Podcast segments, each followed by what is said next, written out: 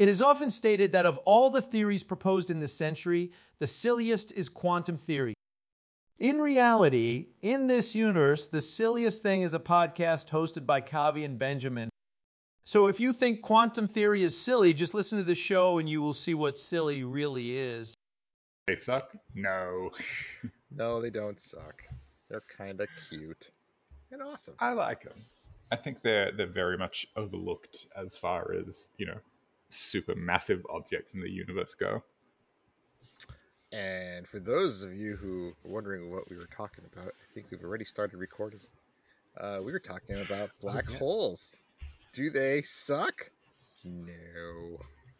No, They're cute. in in no way, shape, or form do they suck. They are awesome, and also physically, they do not suck. That is not They- their primary mechanism. Nope. And that's what we're going to talk about in today's episode. And by the way, welcome to Science Actually Presents the Nerd and the Scientist. I am the nerd, uh, Benjamin. For a second there, I thought me- you forgot your own name. I know. I just debated should I just go forward, just call myself a nerd. But I do it with pride. I am the nerd, Benjamin, and Kovi with me is the scientist. And welcome to Science Actually Presents the Nerd and the Scientist. And today we'll be talking about space myths. Um, and one of them being the first one on our list is Do black holes suck? Um, well, they don't suck as in, you know, they're cool. They're actually pretty cool. They don't suck in that manner. But as far as, you know, sucking like a vacuum, coffee, do they suck like a vacuum? Hit the ground running. Coffee, do, do black holes suck like vacuums? Oh, they certainly do not. They Do they certainly make do a not. sound Sorry, like a I'm just- vacuum? like, did you Oh no! The only vacuum sound I have in my head is that um, that terrifying vacuum from the Teletubbies. I don't know if you got that in the states. Yes, yes, yes. As a matter of fact, by the way, they actually Yeah. filmed one episode of Teletubbies right here where I live. So I'm actually I'm Really? actually quite familiar. Yes. Ah. Anyway, vacuum. But yes, no, Black- black holes do not work like those scary vacuums from uh, the Teletubbies or any other kind of vacuum.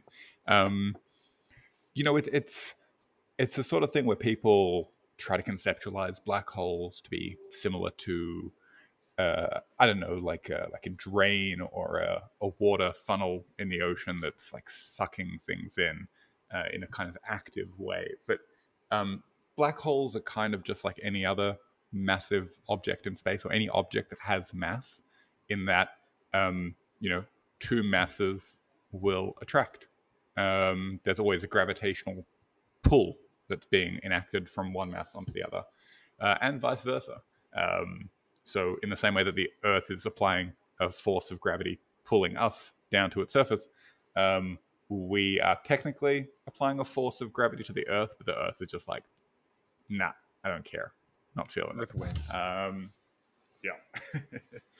so the black hole is basically doing the same sort of thing. Um, it's just that as you get closer and closer to the black hole, that gravitational pull will get stronger. But technically, anywhere in space, uh, there are you know infinite numbers of objects that are pulling you towards them, um, but it, they're not doing so actively. It's it's a passive effect, Mm. right? Things Right. otherwise in space would just be stationary. correct. I'm telling you, correct. Correct, he says. Well, that's the first myth that we're tackling on this episode about space myths. Black holes suck. They do not. They just pull you in with the force of gravity. Next one on our list of space myths tickles me pink. I absolutely adore, it, and I, I can't. I- I can't really. How am I trying to say here? It's misconceptions like this that demonstrates the cleverness and the awesome power of having a co-host uh, to a show on one side of the planet and the other because is the earth closer is the earth closer to the sun in the summer asked the guy in north america of the guy in australia And who's like, should and who's summer? It should. It should be summer here, but it's not. It's been pouring rain for the past few days. I think like there are a bunch of cities up and down the coast of New South Wales, where the state that Sydney is in, that like over the past two days have had more rain than they've had since the 1850s, um, Hmm. despite it being summer. But yeah, that's neither here nor there. Um, no, in fact, it is.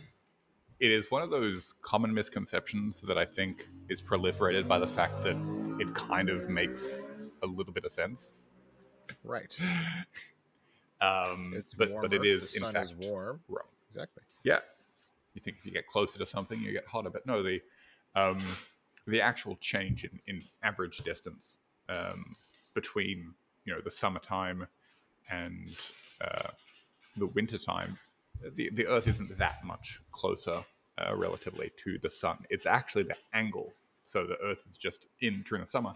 It's more tilted towards um, the sun, which means there are more direct sun rays that kind of beam down and Mhm. create that heat. So when it's summertime in the United States, where I am, I'm tilted more towards the sun, and Kovi in Australia is tilted away, so he gets his winter, and then vice versa. When he gets his summer, it's cold here. And I live in the San Francisco Exactly. Bay Area, so the, the weather just pretty lame all year round. So we're just always tilted somewhere, then it just stays there. Just always tilted. Oh man, Ah, this is turning out to be fun. Myth, space myth number three. Kovi, number three. is the sun Number burning? three. Is the sun on fire? I think uh, I think this is well. No, the answer is no. The sun is not on fire. Um, this is another one of those myths that it kind of makes sense uh, why people would think that, but it's it's not about it being on fire. It's just extremely hot. And on Earth, when things are extremely hot, they can you know interact with oxygen, and spontaneously combust. Um, but the sun is not in fact on fire. It's not a ball of fire. It's a ball of very very hot gas that is being pulled inwards by the forces of gravity with so much uh, force and pressure that ultimately it can fuse hydrogen into helium at its core, and that fusion creates radiation and heat that pushes outwards. So uh, that is what we're seeing the effects of this kind of radiation that's super, super duper intense, super hot, um, but not technically on fire. I have a follow up question. Yes, you in the See back. all me in the back, sir. Um, every time I watch a video, time lapse photo uh, video of the sun, which is absolutely beautiful, and you can find it online all over the place. To our listeners, you can watch sunspots coming into being and fading away and going around, whatever. Um, but in regards to is, is the sun burning? Is the sun on fire? Those massive prominences that shoot out, these big arcs Mm, of glowing hot stuff. That's not fire. That's plasma. Yeah, yeah, you're spot on. That stuff is plasma. Uh, basically, you know, nice for the win. uh, every time uh, you see one of those prominences, what you're basically seeing um, is magnetic behavior, right? So you know that you know uh, objects like the Earth and and stars have these huge magnetic fields um, that go all over them. Uh, but what you have on the sun and on the surface of stars are these kind of more localized magnetic loops, um, and the plasma that you're seeing, this super hot and super electrically charged plasma, actually is kind of like you can picture it as the magnetic field um, being frozen into or, or stuck onto that particular filament of plasma. Um, and so it's it's basically superheated and electrically charged gas that uh, when two ends of it connect, like those sunspots, right, are the Right. are the magnetic footprints, um, the points where they kind of go from one part of the surface to the other. So when those two reconnect, you basically have a whole chunk of plasma that is then let loose off the surface of the sun. uh, and that's and that's what you're seeing. There you go. So it's not on fire. It's just plasma shooting all over. Yes. Ah, man, this is a fun one. Moving along. This is a fun one actually. Uh, I run a lovely Facebook page called Science Actually, where we have daily science facts, and one of them that I caught heat from the other day was this misconception about the asteroid belt. Um, I love this misconception because I also love The Empire Strikes Back, and there's an excellent scene where the Millennium Falcon is being chased through an asteroid field, and there's rocks all over the place, and they're slamming into each other, and there's no safe place to go. And that could not be more further from the truth to what our asteroid belt is.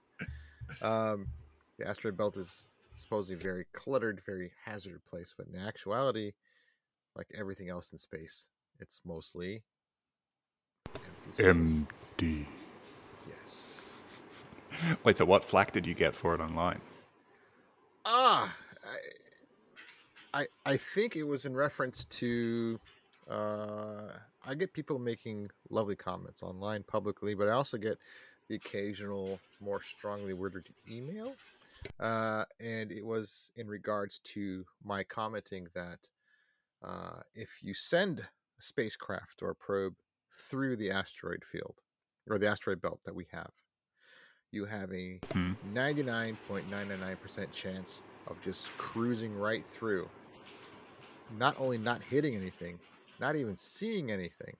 And it takes considerable more effort to actually target an asteroid in our asteroid belt just for a flyby, never mind landing on it or orbiting it, just just getting close enough to take a picture.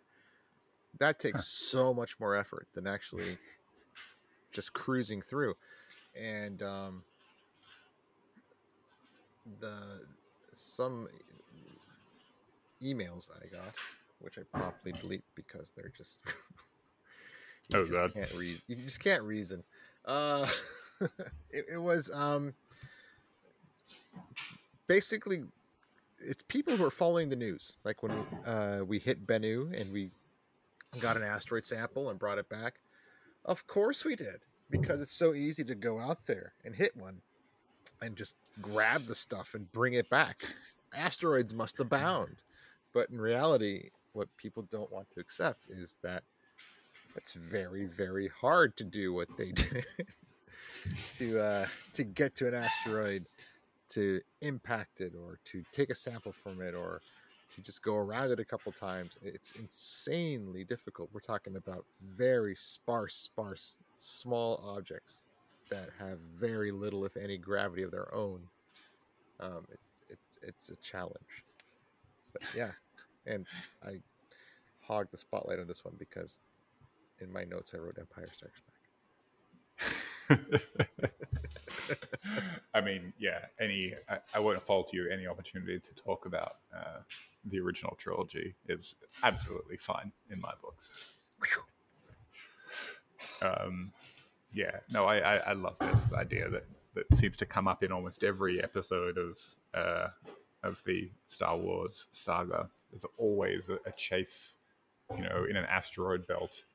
Um, or in all sci-fi really it seems to just keep repeating and this idea that you have to dodge and weave and you have there's always one shot right in every asteroid chase in sci-fi history there's always one shot where there are two asteroids colliding right Right. and just before they collide the spaceship goes through it's like no like you're talking about hundreds of thousands of kilometers on average distance between asteroids in an asteroid belt I didn't know it was that far. But Like- I knew it was far. Wow. I mean, even even um, the rings of Saturn, like the rings of Saturn, there are some denser regions, right? Because the rings are basically made up of a bunch of smaller pieces of rock and ice and and smaller asteroids. But even there, like you could you could weave through that. I think. Wait, now I'm not sure. Well, well, we should go there. we should go there and check. Mhm. Do we have time for one more before the uh before the Let's do one more real break? fast. Uh, hey, everybody at home, and Kovi who I'm talking to directly. What color Hello. is the sun? I say it's yellow. What do you say? I disagree.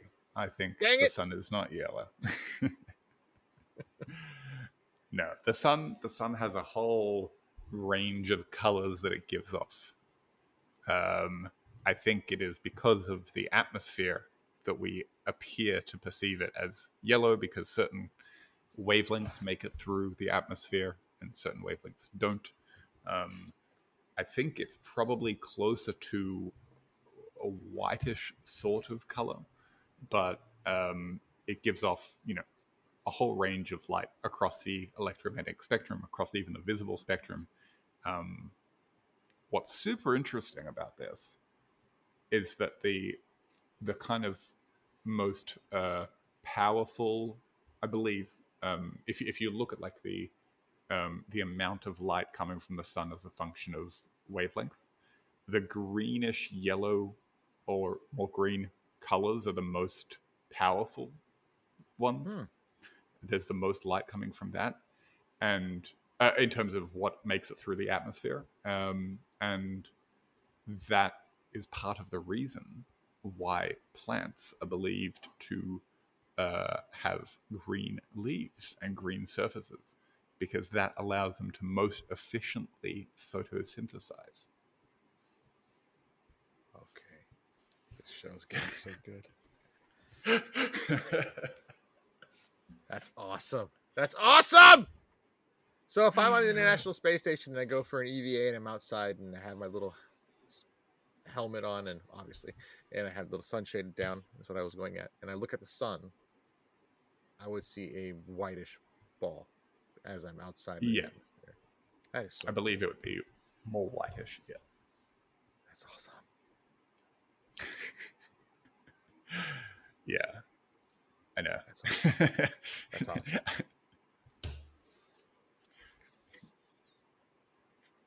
Is it time? You look like you need a yeah, you look like you need a break from from all this mind blowing science. My mind's getting blown a little bit. Just just a teensy weensy bit. Just a little bit. Hey, Kovi, Hey, have you ever wanted to uh, visit Antarctica, but you're afraid of falling off the edge? wait, what? Yeah. Well, fear no more. Thanks to Yuri Gagarin's extra strength, fully elastic, 100% locally sourced and biodegradable, life saving Antarctic Edge bungee cords. That's right, ladies and gentlemen. No way. Now you can lean over the edge of this fine, flat world and see the turtles all the way down with your own eyes without the fear or worry, thanks to the safety and security of Yuri Gagarin's Antarctic Edge bungee cords. They'll hold you in place, and should you slip, spring you right back up onto terra firma. And did I mention, ladies and gentlemen? That's right. Yuri Gagarin's Antarctic Edge bungee cords now fit all shapes and sizes and come in a variety of colors salmon pink, willow blend turquoise, mint green, canary yellow, powder blue, and new this year for those formal events, electric red, orange, and black. Call now and get your very own Yuri Gagarin Antarctic Edge bungee cord before planning your next trip to the edge of the world. Call now.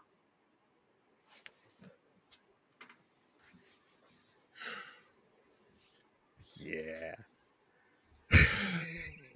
That was that was the best commercial that we've ever had on this show, ladies and gentlemen. Thank you. oh, I was in tears writing that.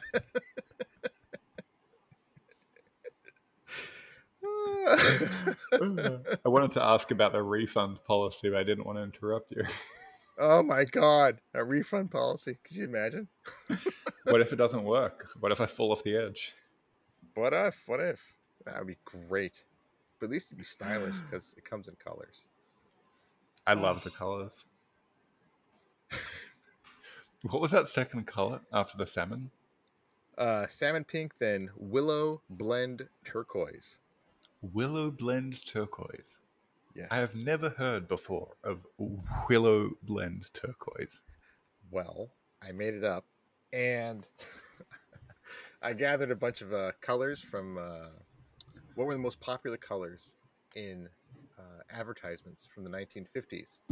So, salmon pink, mint green, canary yellow, those are very popular back then.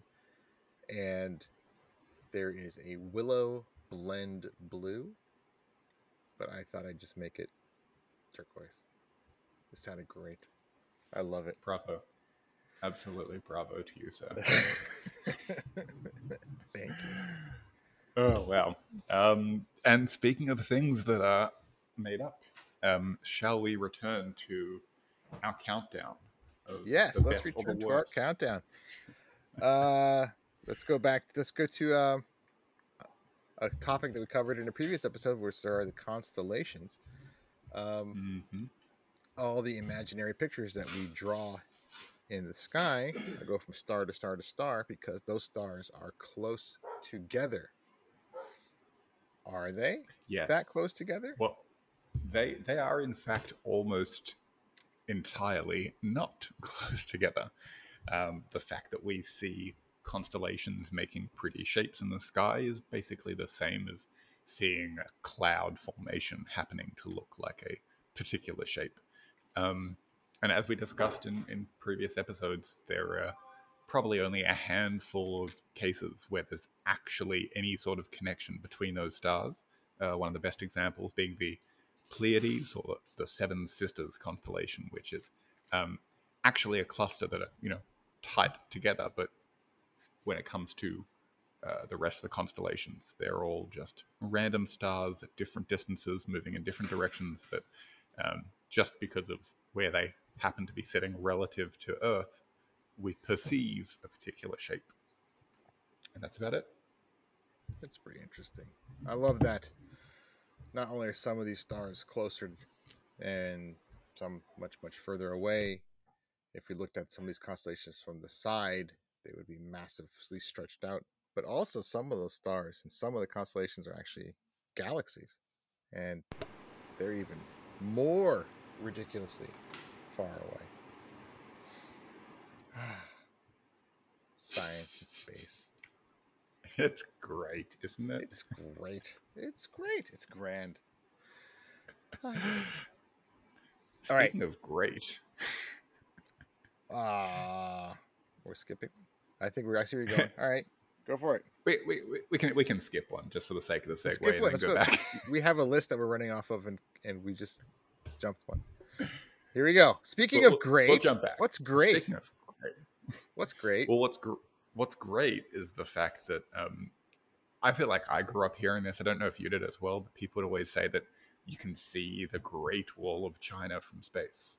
I did uh, hear that quite a bit. That was one of the very first, most popular uh, space myths that came about at the beginning of the space age. Was what could we see?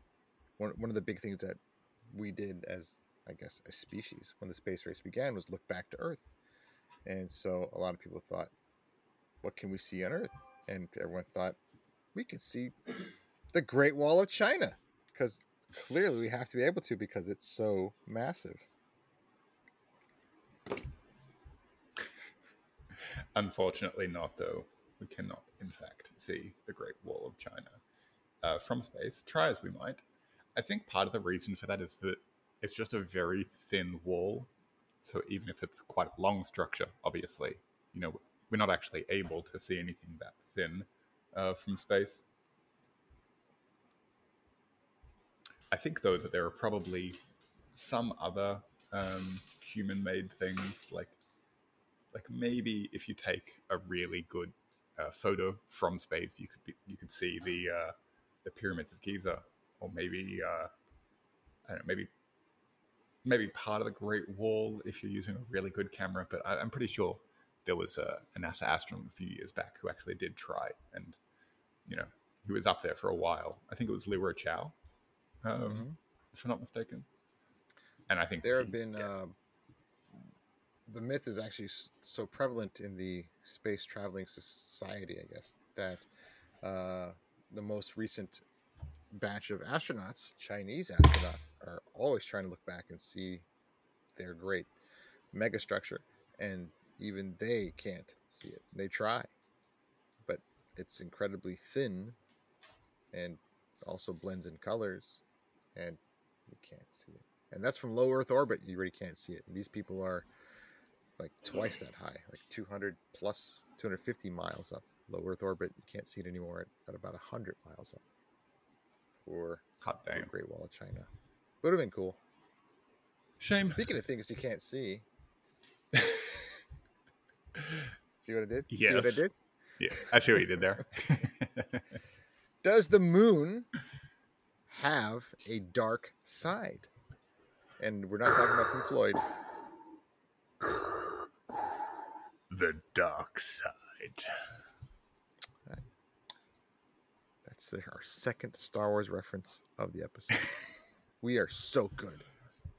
What do I get if we get to three? A virtual high five. Nice. Um, but no, the moon does not have a dark side.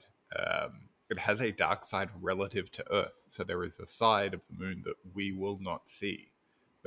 I guess it would make more sense to call that the far side. Mm-hmm. Like Right. the comic. Exactly. Exactly. Um, so yeah, there's uh, um, the the the far side of the moon is in fact uh, illuminated by the sun. Um, the only regions that you'd actually have on the moon that are in constant darkness would be these very, uh, very small regions on the poles of the moon, Mhm. uh, inside deep craters. Um, Right. so those would be like the only true, you know, forever dark spots on the moon, and those are actually really interesting places to explore, uh, to look for water ice on the moon. We've actually found it. Uh, not actually physically walked up over there and picked it up, but uh, it's been various probes have scanned the surface of the moon and have found it. I believe India just landed on the poles, and they're the first to ever go there. And so, one of their primary objectives is to go and seek out water ice on the moon.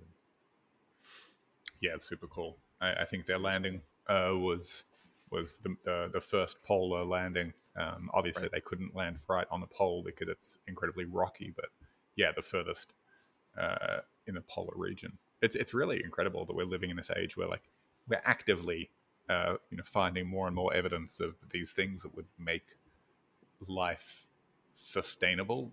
Right, like if you wanted to build a base on the moon, you couldn't constantly be uh, shuttling resources back and forth. So we have to have, you know, the ability to build things based on, you know, regolith uh, on the moon. Regolith being kind of the equivalent of, of dirt or soil or earth, but it's not on Earth, so we call it regolith.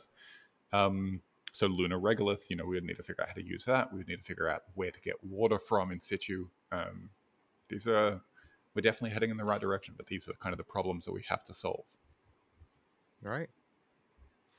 Since we're talking about the moon, there are phases of the moon. There is a full moon, there's a new moon, there is a crescent moon, a gibbous moon, waxing and waning. And these are all caused by the shadows of the earth in front of the moon. Is this true? Does the earth cause does, the earth's shadow cause the phases of the moon? It does not. the only Dang time it. that you see the. I'm sorry to disappoint. I feel like I'm giving a lot of negative answers today. no, the, the only reason, uh, the only time that you would see the Earth's shadow on the moon is during uh, uh, an eclipse, um, particularly a a lunar eclipse, which is when uh, the Earth is in between uh, the sun and the moon, and, and so the Earth's shadow is projected onto the moon, and the moon's light is uh, blocked. Um, but no, the, the rest of the time, the phases of the moon that we see are the result of uh, the relative uh, angle and position of uh, the moon, uh, you know, to us and the sun. So if you imagine that, um, you know, the one side of the moon is going to be completely illuminated by the sun, if that side is in front of us, then we will see the full illuminated side. Uh, but if that side is at an angle relative to us, we'll only see part of that side. So we'll see what looks like a partially illuminated moon, even though half of the moon being you know the half facing the sun, will be entirely illuminated. Um, and those are the phases. That's how that's how it works. That's how it do. So apart from when an eclipse happens, the moon is always, just like the Earth, half lit by the sun. There you go. Just sometimes we don't see it. Speaking of light, light is not affected by gravity in any way. It just floods the universe and zips around unaffected by anything, not even gravity. Which goes back to This our is- very first myth. Th- This is a lot, and we could go down a rabbit here, rabbit hole here. But uh, I reckon maybe we should um, uh, try try to contain my excitement about general relativity and speak about this briefly, and then um, wrap this uh, first Yes. episode up. Um, This is a two-parter, by the way. this is indeed a two-parter. We we looked at this list of space myths, and we said this. There's a lot here. This is good content. Good, good, good words. um, no, so so a light, uh, like most things um, in in space time, will always travel in a straight line, um, and that is always the case. Um, but recently, uh, over the past, you know, uh, hundred years or so, we've discovered these weird effects called gravitational lensing, where massive objects in space appear to curve the light. Um, it, it almost looks like the light is bending around them. And this is something that I think uh, uh, Einstein uh, had predicted with general relativity, um, which is a theory of how space curves. And it was the sort of thing that was a lot harder to test in, in his time. They would kind of have to look at, you know, how the uh, measured position of a planet right or a star right behind the sun or right next to the sun uh, would change from where it's predicted to be during an eclipse, right? 'Cause that's the only time that you can look close to the edge of the sun. Um, because it would be the same sort of thing, right? The light from a planet or star that's coming from behind the sun would be uh, warped in a similar way around the mass of the sun.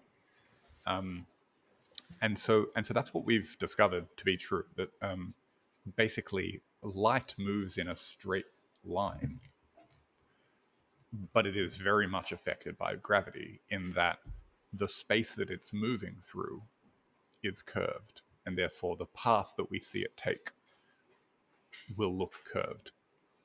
Um, and I think I think that is clear as an explanation. Trying to like If you'd like to see a picture of relativity. what Kovi's trying to explain, uh, go back, do a quick search online for the very first images released by the James Webb Space Telescope. It, the very first image itself was a star field with lots of weird, obscured blobs here and there, and those were all uh, gravitational lensing effects of light Yeah. coming from behind large. or just look at gravitational gravitational lensing. Um, Or do that as well. Yeah, yeah, you could do that. yeah, Just yeah. gravitational lensing. Einstein rings, which are these Einstein rings, rings. around galaxies, uh, Einstein crosses, all of these cool, cool, cool, cool shapes. Uh, but yeah, Watch that that's, uh, Interstellar movie. oh yeah, do that. They did that pretty cool. All right, that's good. Let's let's close up part one of the space myths two-parter uh, podcast thing that we're doing with the talking on the internet. Uh, Kovi, where can people find you if they want to talk to you on the interwebs? Um, they can come to my office, um, but Hmm. if they don't happen to be in Australia, they can find me online um, at Fun Fact Science on all of the good time wasting platforms. What about you, Benjamin? Where can where can the people find you? People can find me uh, not in Australia where Kovi is. Um, and you can find me under the name Science Actually on Facebook, Instagram, Twitter, X, whatever, Hive, Mastodon, LinkedIn, Threads, Blue Sky. We're everywhere, but start with the Facebook thing and work your way down. Uh, get yourself yourself uh, some daily science facts. And that's it for us for this episode of the Science Actually Presents the Nerd and the Scientist. We will see you uh, or speak to you uh, for part two of the Space Myths two parter. Talk to you guys later. See you then. Whoa, well. You've listened to an episode of The Nerd and the Scientist, and half an hour of your life will now be forever spent hearing what Kovi and Benjamin think is funny. But fear not, as there are other timelines in other universes where you didn't listen to them, so you should be just fine.